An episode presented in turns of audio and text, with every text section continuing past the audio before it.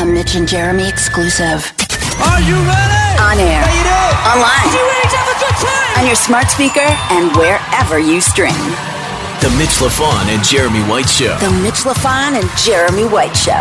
Available wherever you stream. Catch up on past interviews and episodes on demand now. Subscribe so you don't miss any of it. Brand new record set for release on April 29th. It's called Fierce Bliss. You can pre-order it now wherever you get your music. Also, the brand new single and music video for Greed out now. And I got to compliment you on the album art for this record because it's really damn cool. Uh, we're going to talk It all about cool. that. Um, welcome to the show, of course. The one, the only, Ann Wilson. Hello. Yeah, Thank you. Thanks for having me. This is really exciting. Mi- Mitch is very excited. He's uh, shaking. Well, I, I will right now. because here I'll, I'll just start with this real because I'm the older one here. Uh, one of your songs, or one of the songs that you sang on back in the day, "Surrender to Me" with Robin Zander, written by Richard Marx, just absolutely one of the greatest vocals you'll ever hear. The combination of Robin Zander and Ann Wilson, it's like the epitome of the best female singer with the epitome of the best male singer combined. I mean, come on, what were you doing about to? Robin? Yeah. Well, and and you as well. Um, just uh, any quick memories of that, and then we'll get straight to the new album. Oh, just that. Just that Robin and I were friends for a long time, and uh, I, I couldn't imagine um, singing with anybody cooler than that. You know, I Yeah. mean, he's just great and um, one of the best singers I think who sings rock. Um, Still, he can sing all kinds of things. He can sing operetta. You know, I mean, he's he's amazing. he is. Uh, Jeremy, get to the get to the new album. Well, look, let's. I want to talk about this brand new record because uh, obviously in 2022, not many people are making good rock and roll music, and Ann Wilson just comes out with this record, and it's just like, well, okay, we got some good rock and roll in 2022, uh, especially with the new single. Uh, you're touching on all kinds of. It's almost like social commentary and the lyric, uh, lyric wise. Um, talk about the single a little bit, and uh, we'll dive a little bit more into the record too. Yeah, um, the single "Greed," um, I think, is a strong social commentary because it's not only personal to us each, but it's running rampant in our culture, hmm and um, especially at the moment, the war that's going on, and just wanting more and more and more. The insane gas prices. on others. um, yeah, it's a very greedy thing, and uh, it's one of the, the seven deadly sins for a reason. Yes, absolutely. Yeah. So, uh, writing this new stuff, I mean, how would you compare it compared to you know the the uh, the old school recordings? I mean, is it still the same creative process for you trying to get into the studio and come up with some cool stuff? yeah, stuff? well, each song is different, of course, but Yeah. um, it's pretty much just the way I like to do things. You know, I like to start with the words and then make a song with a musician, and then go in and work it out. It's uh, the, the songs don't necessarily arrive in the studio fully finished; Mhm. they get finished in the studio, and I welcome other people's ideas for parts and everything. You know. Has the writing process changed over the years? Uh, yeah, I think it's. I'm doing much more writing by myself now. Mhm. I've always written with songwriting partners, and uh, I still do so. But some of these songs are just me writing solo now, which is new. Mhm. How does that affect your writing? I mean, going in and having a collaborator. Of course, it's really nice to have other people's ideas to contribute, but when it's just you, I mean, do you get self conscious? Like, oh, is this good enough? Or Oh, of course, yeah. You know, everybody feels that their um, ideas are going to be judged. So, at the outset of a songwriting session with someone else, you generally say, "Okay, we're going to leave our critics at the door. You know, nobody's going to judge anybody else. We're not going to make anybody else feel stupid if they brainstorm." You know, yeah, has that ever uh, happened in a in a writing process? Like somebody's like, oh, and that that just sucks. that is so stupid. Not really, but you think that they're going to. You know. Yeah. I think we're all like school children deep inside who are in class and who are scared to raise our hand, you know. Totally. Yeah, it's it's interesting to talk to songwriters about that because you know they'll say, "Listen, every song that I write, it's almost like a child of mine, and I, I don't want one of my children judged." But then equally, it's the same thing for the collaborator too. I mean, and if you can't find that Sure, groove, Yeah. Yeah. could get yeah awkward. there's all Yeah. kinds of things that can that can be a um, obstructions about the songwriting process. Yeah. We're um we're up in Montreal, so I just want to quickly ask you about the Canadian perspective with with you and with Heart. Uh, you know, you've worked with Jim Vallance and others. You moved up to Vancouver back in the early days, and I see it all the time in the media and from fans going, "Heart was a great Canadian band," and you're like, "Well, they're actually not from Canada." Um, just quickly talk to me about moving up to Vancouver and what Canada has meant to you and, and, and to the band, but also just, but mostly just to you personally and, and what we've brought to you. Right. Well, if it weren't for Canada um, and the support that we got in Canada, the open mind we got from Canada, Heart would not be where it is. Um, and you've got to remember that I'm from Seattle, which is only like you know an hour and a half drive from from from Vancouver. Right up the block. I mean, of, it's kind of regional. You know, it's it's yeah. it's more like the border is a dotted line, and we moved freely across that line all the time. But I did live in Canada for nearly eight years as a landed immigrant, and um, it it's what a beautiful place to be. You know, yeah. just uh, the people are great. The uh, there's so much creativity going up on there on a high level. So many, so many iconic artists are from Canada, like Joni Mitchell and Neil Young, and you start naming them, and it's it's just there's so many that had to come down to the states to get their you know international notoriety, but right, they're all from you know Vancouver, Toronto, Winnipeg. Yeah, it's oh. It's a marvelous place to live and be from. It really is. Um, let me just quickly take uh, take up on that for, for one second. You, you talk about on the new album where, or you, you used to work with a lot of different songwriters. Um, in terms of working with Jim Vallance and Holly Knight and Bernie Taupin, talk to me about working with them and not having just been you and Nancy back in the day writing the songs and, and why was there a need to bring in songwriters? Were you just looking for different perspective? Was it the record company saying, Hey, you need to write a single and and we need to bring in some heavyweights? Um, where did this sort of collaboration of writing come from? Uh, there was a certain amount of the record label's influence there because um, it was the 80s suddenly and things were changing fast and mm-hmm. um, we wanted to well we had just signed with capitol records and they they had they really believed in us but they really believed that we should update our song our songs so that's yeah. why they they we agreed to listen to a big pile of demos you know we got this big bunch of demos from all different kinds of people. And a few of them were really great, like These Dreams and um, What About Love and Alone. And, uh, you know, uh, well, Lisa Dalbello submitted Wait for an Answer and Black on Black. And yeah. just Lisa's just great, by the songs. way. I actually Yeah, spoke to Lisa yeah. about a week ago. She she's great. She of course did that song for Queensryche, um, uh, "Gonna Get C- Close to You." So she's a Oh, that's great. I'm glad she's still going. I haven't heard from her in a while. She's still going and very active on on the Twitter. So you can you can send her a message and, and keep talking to her. She's great. Yeah. love Lisa. Oh, I love that person. She is so cool. We uh, we hung out a lot, and um, both uh, like in the professional sphere and just hanging out. You know, so And, Was and what what was it was it? though? Was the record label like, okay, you need to get away from the organic or sort of 70s rock of, you know, Barracuda and you need to get a little bit more cannonball snare, be a little bit more poppy. It was it was the record Yeah. label kind of pushing you that way? exactly, yeah. And it was more like, uh, well, Nancy, my sister, was being told, well, you know, acoustic guitars are just out, and Right. they're just so unhip, and that's her main instrument, right?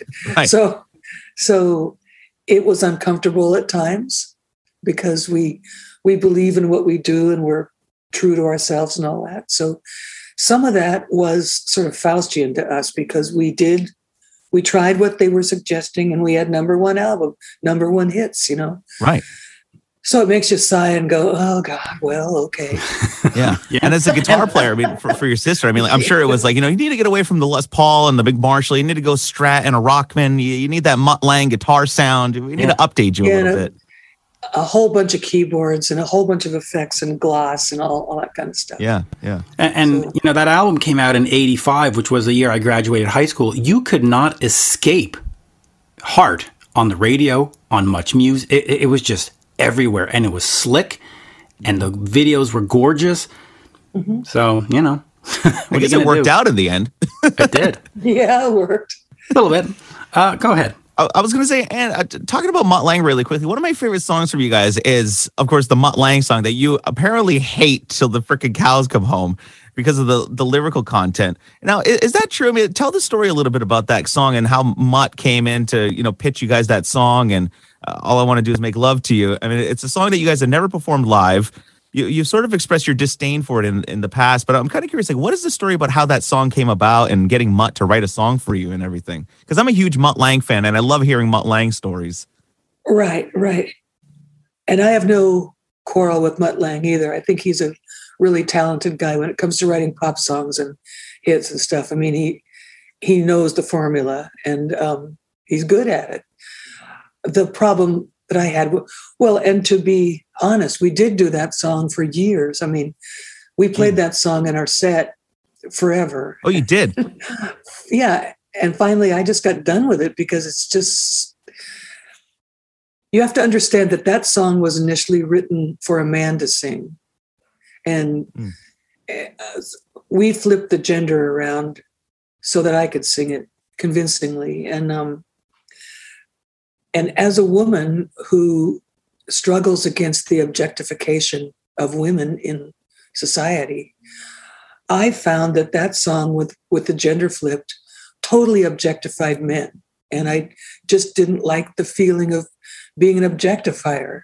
It Hmm. it was like really cold Right. and hard, and to me, it wasn't sexy and it wasn't funny. It was just gross. but that's nothing against Mutt. He didn't Right. write the song for a woman, so Right. Hmm. so, out of all the songs he could have potentially gotten from Mutt, why'd you guys pick that one? because it has a great sing along chorus. Right. Which is what you're looking for in a song. Um, On the radio. talk radio, to me yeah. quickly back uh, with the solo album. You have a tour coming up. Is, is this going to be just sort of a limited run, and then you, you make another album, or you just get off the road, or do you hope to to have sort of a two year album cycle on this one? Well, we'll have to see if people like the the record, um, Right. Because I'm not going to ram it down their throats if on stage if they hate it. but uh, no, we intend to go ahead and and tour with it in the states, come up to Canada, go to Europe, go to Japan with it, and uh, that will take a year.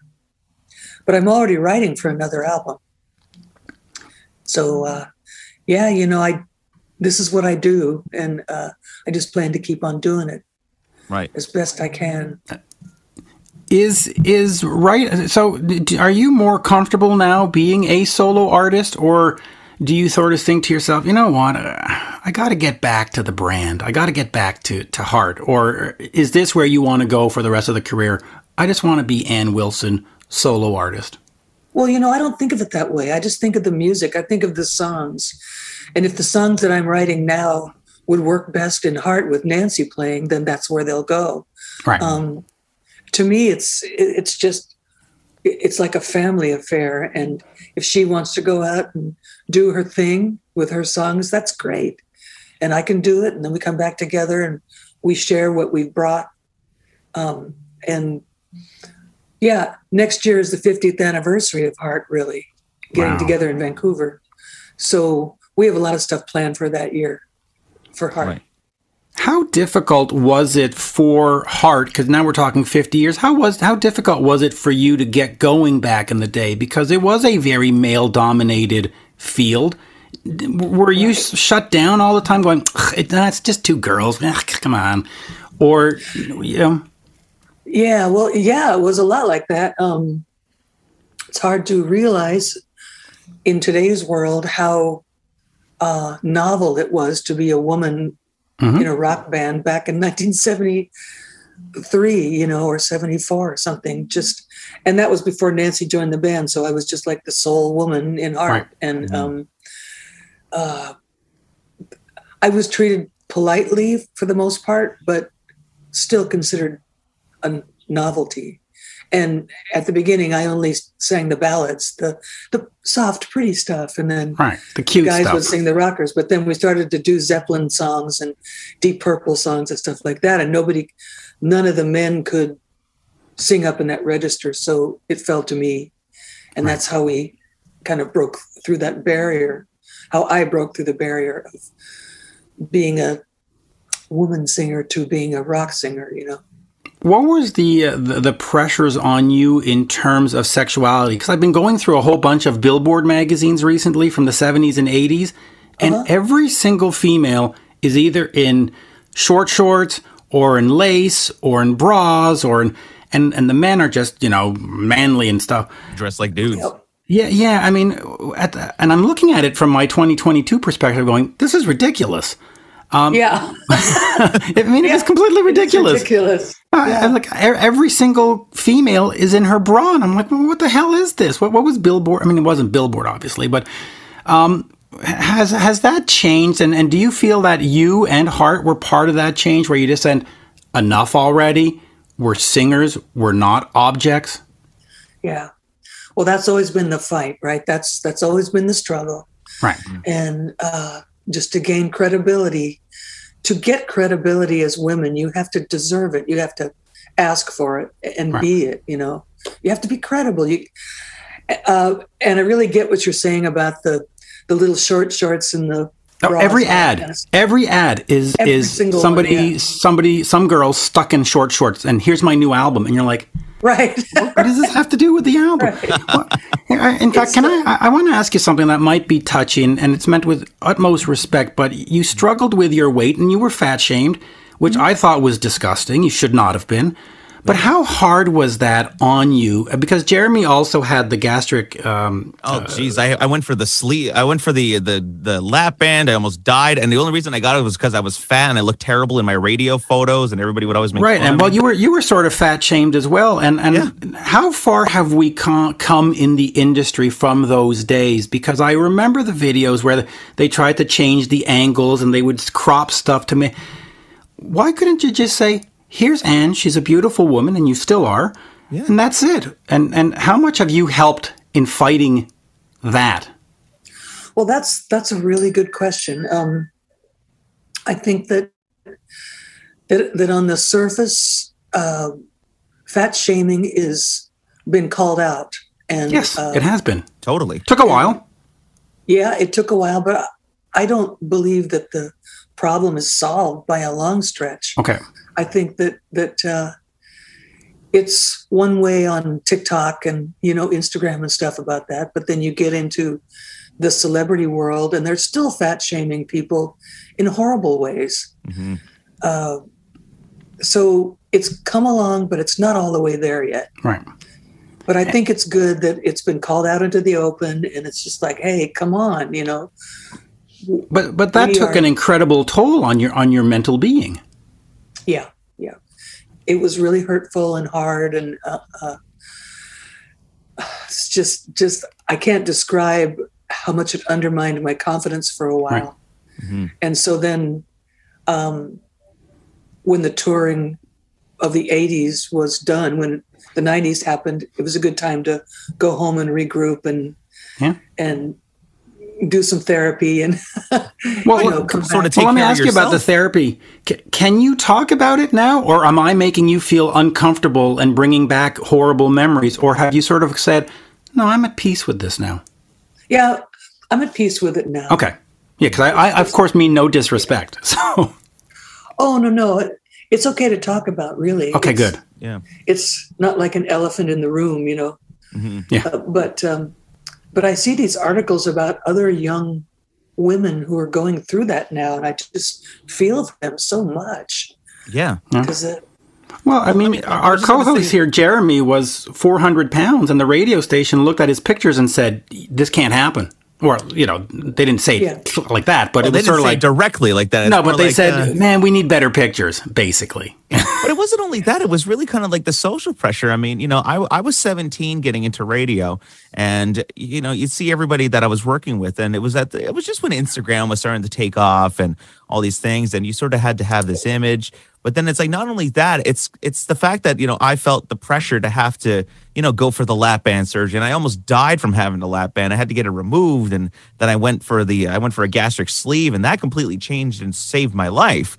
Um, but then I look at other girls that are, you know, just from my village alone, and you know, they're constantly embedded, uh, bombarded with, "Hey, come to CrossFit, oh this and do that," and like it's it's still in Yeah. society where you're still kind of pressured to, oh, be the best you that you can be, and it's like, well, what if I already am the best me that I feel like I am? Yeah. Yeah. Well, you hit the nail on the head because it, it's somebody else's vision of what you should be. It's not yours. Yeah. I think that it's growing um, more equal, though, because there are enough people now that are standing up and saying, you know, I don't care what you think. I feel good. You know, I'm good. Yeah. That uh, the pressure to alter yourself for somebody else's to somebody else's idea is becoming way way less popular and less powerful Yeah. Or to mold yourself for somebody else's pleasure. I mean, it's like, why can't it just Right, be me right. Or to- me? or to fit into this small little little box of what's acceptable for you Mhm. to look like um, i always think of that old movie with marilyn monroe i think it's called gentlemen prefer blondes where she's on a sh- ship Mhm. and she's trying to climb out a porthole and she gets stuck because her hips are too big. She gets stuck in the middle of the porthole and she can't get in, she can't get out. That's how I used to feel. I Right. used Wow. to feel like, God, you know, like I'm trying to just do music, but these people won't let me just flow freely. They have to just come at me and stop me from my progress because of my body, you know. Yeah. And Yeah, which is ridiculous. wasn't You, you like- hear your instrument and you just go, "What else do you need? Listen to that voice." yeah.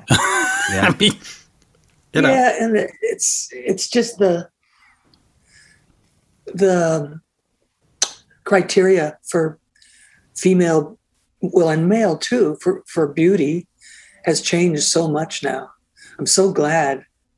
Yeah. i mean you like you look at the big fashion magazines which are the worst because the the high fashion industry the couture industry is so elitist and just so you know. Well, I always go back to that movie Mean Girls even where they're like starting to show real uh, realistic looking women now yeah. Yeah. I was gonna say I always go back to that movie Mean Girls where Regina George is trying to get a dress and like uh, she she gained like a little bit of weight and the girl working at the store is like, yeah, we don't fit your we don't have your size. Maybe you should try Sears. yeah or, Anyway. or try big and tall yeah big Yeah. and tall. Yeah. Anyway, all I can say is uh, you're back. You've got a, a great new solo album. The uh, first single, "Greed," which is on uh, YouTube, just sounds smashing. It's it's brilliant. Yeah. And uh, Um, Fierce Bliss set for release on April 29th. You can pre-order now wherever you get your music. You got fantastic art on this. I was going to ask you, are you doing like the double LP gatefold vinyl, the full package, or is it going to be CD? Are we going physical or just digital?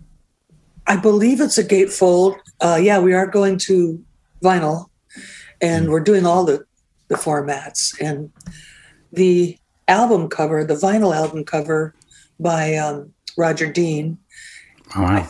I do believe that it opens up into a gatefold and there's a bunch of stuff inside that you can check out while you're listening, you know, Yeah, yeah, because yeah. that's that's It's- that's the cool thing. it's awesome because for the longest time, I mean, everything was oh, iTunes store, this digital, digital. but now, like, especially through the pandemic, people are so like, people are back into the opening up the vinyl, putting on the record, listening, Right. reading the liner notes, looking at the the Yeah. whole package. It's the experience again. Yeah. And I think that maybe because we were all in lockdown for a while, we were uh, at home in quarantine and we had time to think. You know, we kind of stopped a little bit. Yeah. Uh, so, yeah, I hope that people really enjoy that album art because it, it was really a thrill to work with Roger Dean. And Yeah. um, Great art. I've always loved his, his stuff, you know. Yeah, it looks great. I love the bird and the water. It's just it's, it's very, Yeah. it's just That's nice. his style. That's his style. He's Yeah. he's he's great at what he does. nice. There we go. Uh, always a pleasure, and um, well, thank you. All, Well, There you thank you. Yeah.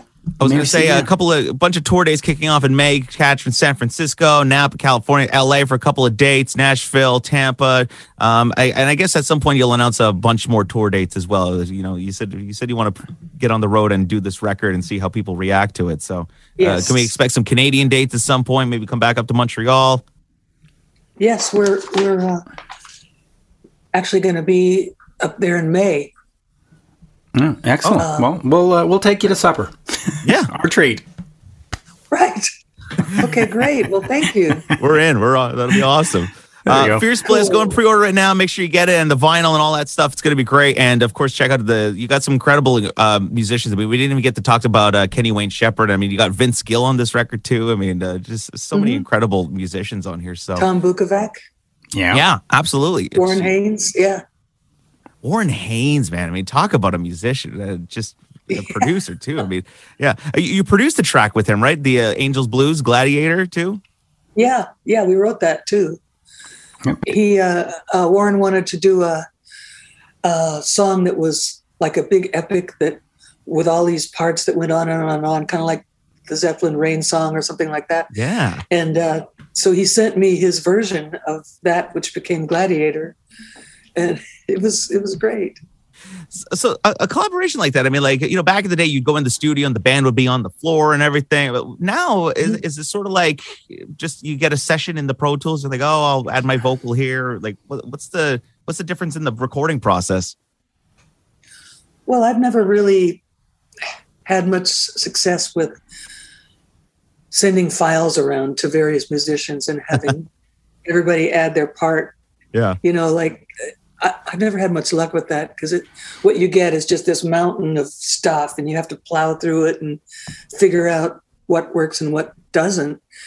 And what you don't have is you don't have the spark that's Right. there when you're all in the same room. You know, so uh, Bliss was recorded all in the same room.